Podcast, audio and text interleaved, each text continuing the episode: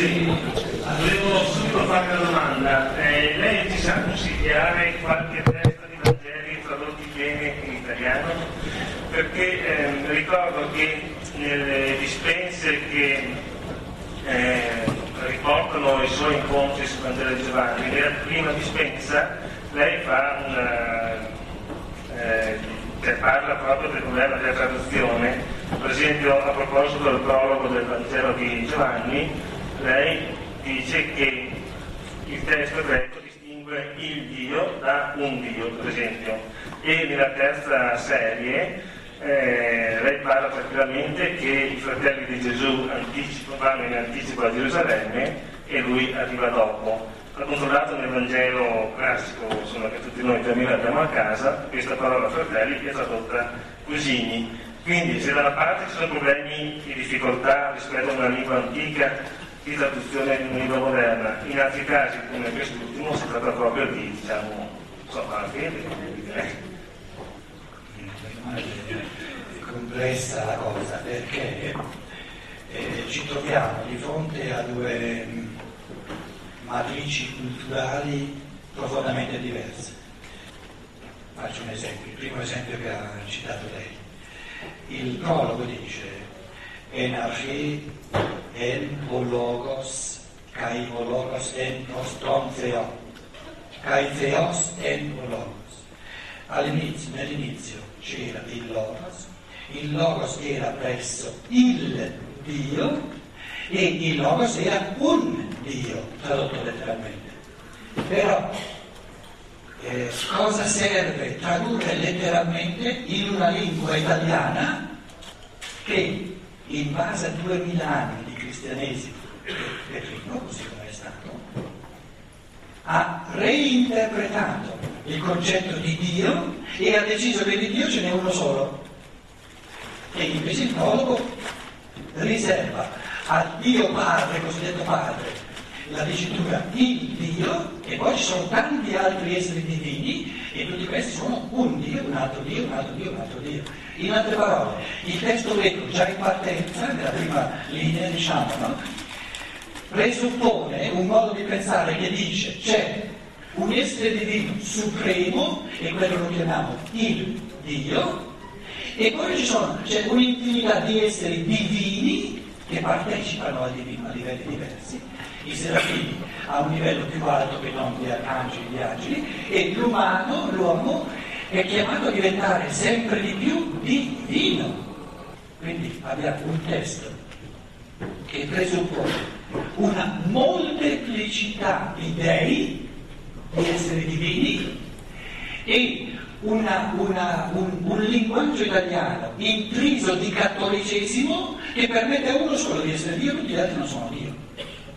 E allora eh, come si fa a fare una traduzione eh, fedele? La lingua non lo consente. O facciamo un cammino, diciamo, di, eh, ulteriore di, di, evoluzione per cui recuperiamo certe cose, dobbiamo riarricchire il linguaggio, oppure non è una traduzione che ci serve, ma una spiegazione. Ci vuole una spiegazione. Bisogna spiegare cosa è successo al concetto di Dio a partire dal Vangelo di Giovanni, dove eh, Dio Padre viene chiamato il Dio o Deos, e poi ci eh il Logos è un Dio, uno degli esseri divini, subito dopo eh, come altezza il Dio Padre, insomma c'è una, una, una, vastità, una pluralità di esseri divini e ci troviamo con un cattolicesimo, una, una cosa particolare dell'Italia, che c'è soltanto il cattolicesimo, in Germania c'è cattolicesimo e protestantesimo, quindi ci sono diciamo un po' nel linguaggio, il linguaggio è stato un pochino più aperto proprio dovuto a queste due confessioni diverse. Però in italiano Parlare di dei al plurale vuol dire essere pagani, essere non cristiani. La scienza dello spirito di Schneider riparte, ma proprio eh, papale papale, uno dei fondamenti della scienza dello spirito Schneider è che a partire dall'umano, dove c'è il fattore di libertà, di creatività libera dello spirito, c'è a gradi diversi una partecipazione al divino divino, essere divino è ogni essere che in qualche modo, a qualche grado, è capace di creare, artisticamente, di creare liberamente, fantasiosamente. L'essenza di Dio qual è? Creatore. Ha creato, crea. Nella misura in cui ci sono spiriti che creano, nella stessa misura sono, sono divini. C'è qualcuno che vuole provare a dirci perché di Dio ci deve essere uno solo? Dell'altro già sono tre, anche nel cristianesimo, Dio Padre, Dio Figlio e Dio Spirito Santo. Quindi Maometto nel Corano, perlomeno Maometto in quanto uomo, accusava il cristianesimo di politeismo, eh, perché diceva voi avete tre dei, siete politeisti. Torniamo al monoteismo assoluto dove c'è soltanto Allah e basta.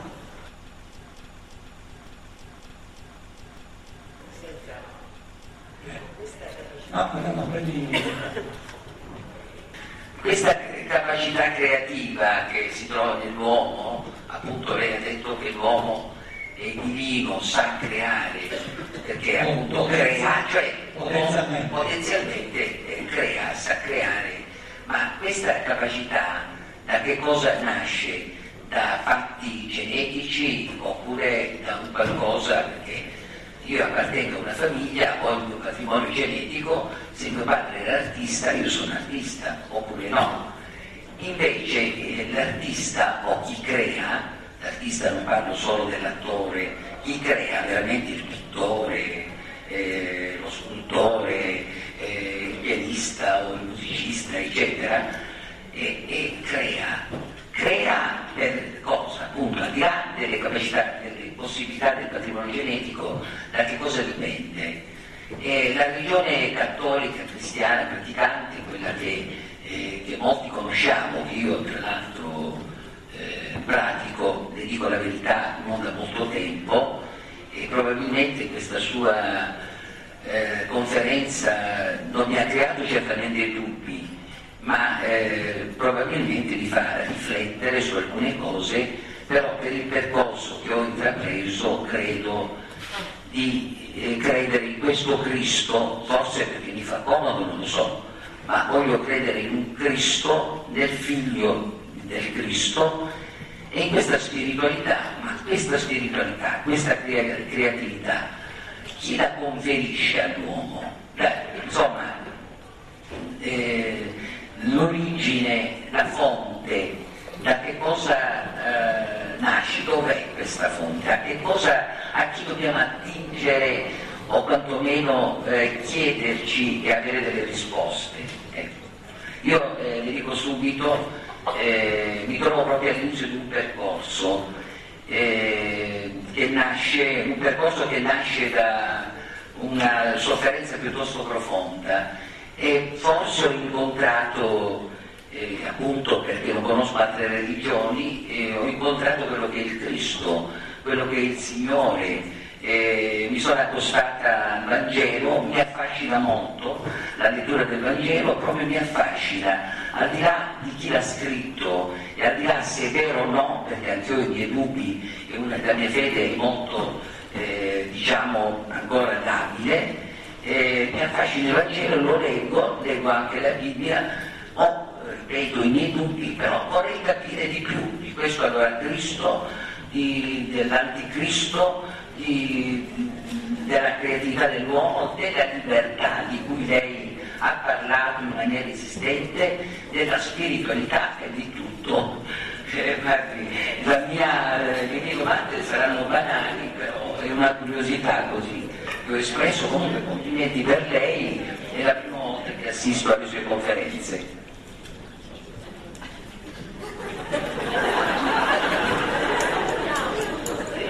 A dire la verità non ho capito bene la domanda. Diciamo che è una conversione la sua, la verità. Se ho capito bene, è soltanto un, uno spunto, eh? a me non interessa altro che dare uno spunto in modo che uno vada avanti come spirito. Quando lei legge i Vangeli, e leggendo il Vangelo, indipendentemente da quello che traduce, capisce, eccetera, no? fa l'esperienza e dice, mi fa bene. Chi decide che c'è una corrispondenza tra quello che legge e quello che sente? Chi lo decide? Lei, in quanto spirito. In altre parole, spirito significa decisione primigenia, originaria, non è causato da un'altra cosa. In quel momento lì dove lei dice, lei mi piace, fa l'esperienza di essere spirito. C'è qualcosa che causa in lei questa decisione che non le piace, no? No? È originaria. Spirito è originarietà. Tutto il resto è causato dallo spirito. Ma lo spirito non può essere causato, è sorgente, primigenia. Com'è? Non è congenita, l'uomo non ha uno spirito, l'uomo è spirito, per la sua essenza. Prego, prego. E volevo chiederle, io ho letto solo un paio dei suoi libri, ma ho notato mh, che non c'è bibliografia e spesso mh, non ho trovato anche citazioni o riferimenti. Mi chiedevo come mai, cosa questo può significare. E questo mi ha suscitato questa riflessione, cioè che rapporto c'è tra il singolo pensatore autonomo, mh, sovrano, no? la sua libertà e il pensare di tanti altri pensatori, artisti che faticosamente hanno attraversato l'evoluzione umana di oggi, di ieri e eh, fanno il loro cammino. E si rimane singoli pensatori eh, o eh, c'è un'evoluzione comune e quindi c'è una comunità di pensiero che si forma. Per me spesso la bibliografia o comunque i rimandi, le citazioni, un quadro, un riferimento mi rappresentano questo, no? E, e quindi mh, ecco, questo mi ha suscitato anche questa idea di cos'è che in me alimenta e nutre il mio pensare in una necessaria, a mio avviso, comunità di pensanti, tutti sovrani e tutti chiamati a un'evoluzione che giustamente la diceva per l'umanità. E però allora bisognerebbe superare un po' tutti gli staccati, aprire tutti i tavoli e, e, e anche una pluralità di voci proprio perché lo spirito eh, nella sua creatività è una pluralità, mio avviso. Quindi quella sua affermazione che forse non ho compreso, che accanto alla sovranità dell'individuo, lei diceva il gruppo fagocita l'individuo, perché non ha lo spirito. Ora probabilmente non l'ho compresa, però volevo capire bene, c'è gruppo e gruppo, esperienza e esperienza probabilmente, però la, qual è il passaggio allora alla condivisione dei singoli autonomi, liberi, sovrani, eccetera, eccetera, pensieri ed esseri per... È la comunità che salva, è solo il singolo che salva. Grazie. Allora, diciamo che la comunione vera tra gli uomini è soltanto quella che non esclude nessuno, se no non è comunione perfetta. Allora chiediamoci quale tipo di comunione include tutti. Semplice la risposta. È la realtà. La realtà è l'unico tipo di comunione oggettiva, la stessa per tutti, che ci include tutti. Nella misura in cui lo spirito del singolo, pensante del singolo, sa tuffarsi nell'oggettività del reale, si tuffa nella comunione universale. Quindi il pensiero è l'organo della comunione assoluta.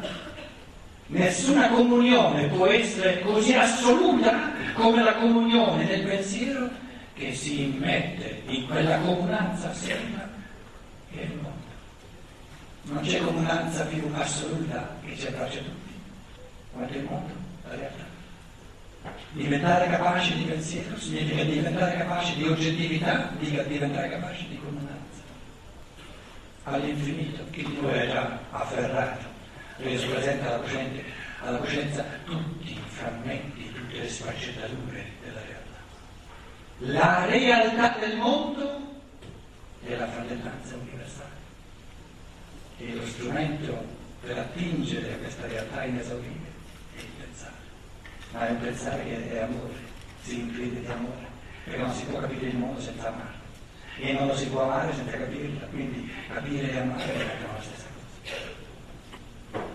La scienza dello spirito di Dolostein a me piace perché rende la realtà del mondo non soltanto più complessa, quindi meno, meno faciloneria, meno, meno come dire, bambineria, affronta in tutta la sua complessità e nella sua universalità. e quindi ti imbarca in un cammino di comunanza con la realtà e con tutti gli uomini che è senza fine. Come diciamo noi italiano che due persone attingono all'oggettivo? Diciamo, siamo d'accordo, ad cordas, d'accordo. Cuore è in comunione col cuore, essere d'accordo. E come si può essere d'accordo? Soltanto col pensiero, tuffandosi nell'oggettivo. Il pensiero è puro amore al reale, se no non è pensiero. E nel reale siamo fratellati, perché il reale è la stessa. Le piante, eh, nella misura in cui ci immergiamo, ci tuffiamo nella loro realtà, la, la cogliamo lo spessore evolutivo di tutto il mondo vegetale, diventiamo uno fra di noi nell'amore alle piante, nell'amore agli animali, nell'amore alle pietre. Non c'è altra comunanza che l'amore comune. E l'amore comune lo crea il pensiero.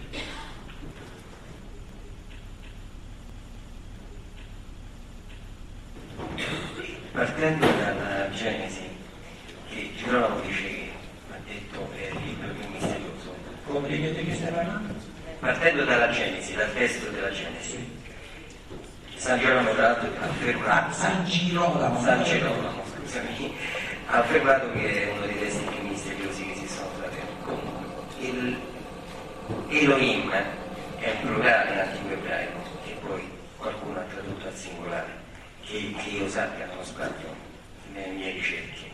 Tant'è vero che c'è quel passo che quando dopo il, il peccato eh, di Adamo eh, c'è l'intervento dei creatori adesso che l'uomo è diventato come uno di noi, in quanto a conoscenza del bene male, eccetera, eccetera. E c'è quell'altro passo che è curioso, io francamente mi, mi sono macerato per anni, forse una volta l'ho anche detto, facciamo in modo che non viva in perpetuo. A distanza di anni, molto più di 2000, perché la Genesi francamente non so quando risale, però oggi la scienza ha rivelato che abbiamo due tipi di cellule. Una che tende a riprodurre e muore continuamente, i piedi, le cose, e un altro tipo di cellule molto più importante di quello mi sfugge il nome, che sono potenzialmente immortali. Ora partendo cioè partendo, sono arrivato a questo, a Aurobindo e la sua scuola. Tu sai che lui ha detto che noi siamo una specie di passaggio ed è probabile, io mi chiedevo, tornando al discorso sul determinismo, se in un'altra fase evolutiva noi, la nostra coscienza sperimenta, arriverà a un punto tale da dominare la materia e quindi anche la vita, da decidere, non dico essere restare immortale, ma potrebbe anche essere questo, ma non è la cosa che forse a quel punto ci interessa di più. Ma decidere coscientemente di dire adesso ho sperimentato e decido di lasciare questo corpo materiale perché mi sposto su un livello di coscienza sovramentale, diceva Rubinto, più evoluto. Sono domande mie, eh, nel senso riflessione. Qual era la domanda? Allora, prendo soltanto un aspetto di quello che hai detto, hai fatto una, un excursus, e cioè, che poi sarà il tema di questa sera, il senso della morte, no? sofferenza, morte, karma, un po' il tema di questa sera. Facciamo un piccolo. Nella tradizione del buddismo, come tu hai fatto accenno, delle religioni orientali, c'è che lo spirito umano eh, la vicenda della materia è per prendere coscienza dello spirito. Lo spirito, siamo, spirito siamo, è Dio superiore. Però il fatto di essere inseriti nel corpo ci dà la possibilità di prendere coscienza dello spirito. Ora, entrare nel corpo, supponiamo rientrare nel corpo diverse volte, se andasse sempre all'infinito non sarebbe evoluzione. Quindi anche nel buddismo, per esempio, c'è il concetto del bodhisattva che diventa Buddha e quando diventa Buddha lui ha finito di reincarnarsi, cioè è a un punto di evoluzione tale che non ha più bisogno di incarnarsi. Però a quel punto lì c'è un, ehm, come dire, eh, nel buddismo un preannuncio, proprio del fenomeno umano, che ce l'abbiamo tutti in comune, del fenomeno cosiddetto cristiano, che poi è il fenomeno umano, e cioè dice che un Buddha, cioè un individuo umano, che si è evoluto in un modo tale da non avere più bisogno per la sua evoluzione di incarnarsi in un corpo, però dovrà dirsi se è onesto con se stesso. Il fatto che io sia così evoluto lo devo a tutti coloro che sono rimasti più dietro, che hanno la possibilità di andare avanti. Perché per dare qualcuno la possibilità di andare avanti bisogna che altri restino indietro. Allora si incarna vedi il Cristo che si è incarnato duemila anni fa, non perché lui ha bisogno dell'incarnazione per continuare la propria evoluzione, ma per amore per gli uomini. In altre parole, la comunanza dell'umano, di cui parlavi anche tu prima, consiste nel fatto che se noi comprendiamo il fenomeno umano, comprendiamo che ogni singolo deve la sua evoluzione alla partecipazione, alla, diciamo, alla, eh, al contributo di tutti gli esseri umani, perché nessuno di noi potrebbe eh, prendere, eh, come dire, vivere l'evoluzione umana da solo. In altre parole, ognuno di noi deve, tut, non soltanto tutto ciò che ha, non soltanto tutto ciò che è divenuto, ma ognuno di noi deve tutto ciò che è a tutti gli altri esseri umani. In altre parole, non c'è salvezza privata, perché l'umanità è un organismo spirituale. O ci salviamo tutti, allora è stato umano, o ci prendiamo tutti. Perciò dicevo questa mattina, coloro che eh, sono morti in questo tremendo maremoto nel, nel, nell'Oriente, quelli che sono morti maggiormente in chiave di recupero proprio, di karma proprio, l'hanno fatto, eh, hanno, hanno, hanno, deciso questa morte per, perché appartiene al loro karma. Gli altri l'hanno fatto maggiormente come ricambio di amore per ciò che hanno ricevuto come capacità di amore. Una persona che sa amare di più, che sa addirittura dare la propria vita, non perché ha bisogno lui, ma per gli altri, da chi ha ricevuto questa capacità di amore? Da tutta l'umanità. E quindi ci saranno 20 persone che sono morte a livello di sovracoscienza, a livello del Dio superiore, con la decisione di morire per ricambiare nei confronti di tutti gli esseri umani le forze di amore ricevute al punto tale da essere capaci di dare la propria vita all'umanità. Queste forze di amore da essere capaci, volentieri, con gioia, di dare la propria vita per l'umanità? L'umanità deve dare queste forze. Nell'umanità le hanno acquisite queste forze di vita in vita. Mi devi Mi auguro una buona scelta, ci ritroviamo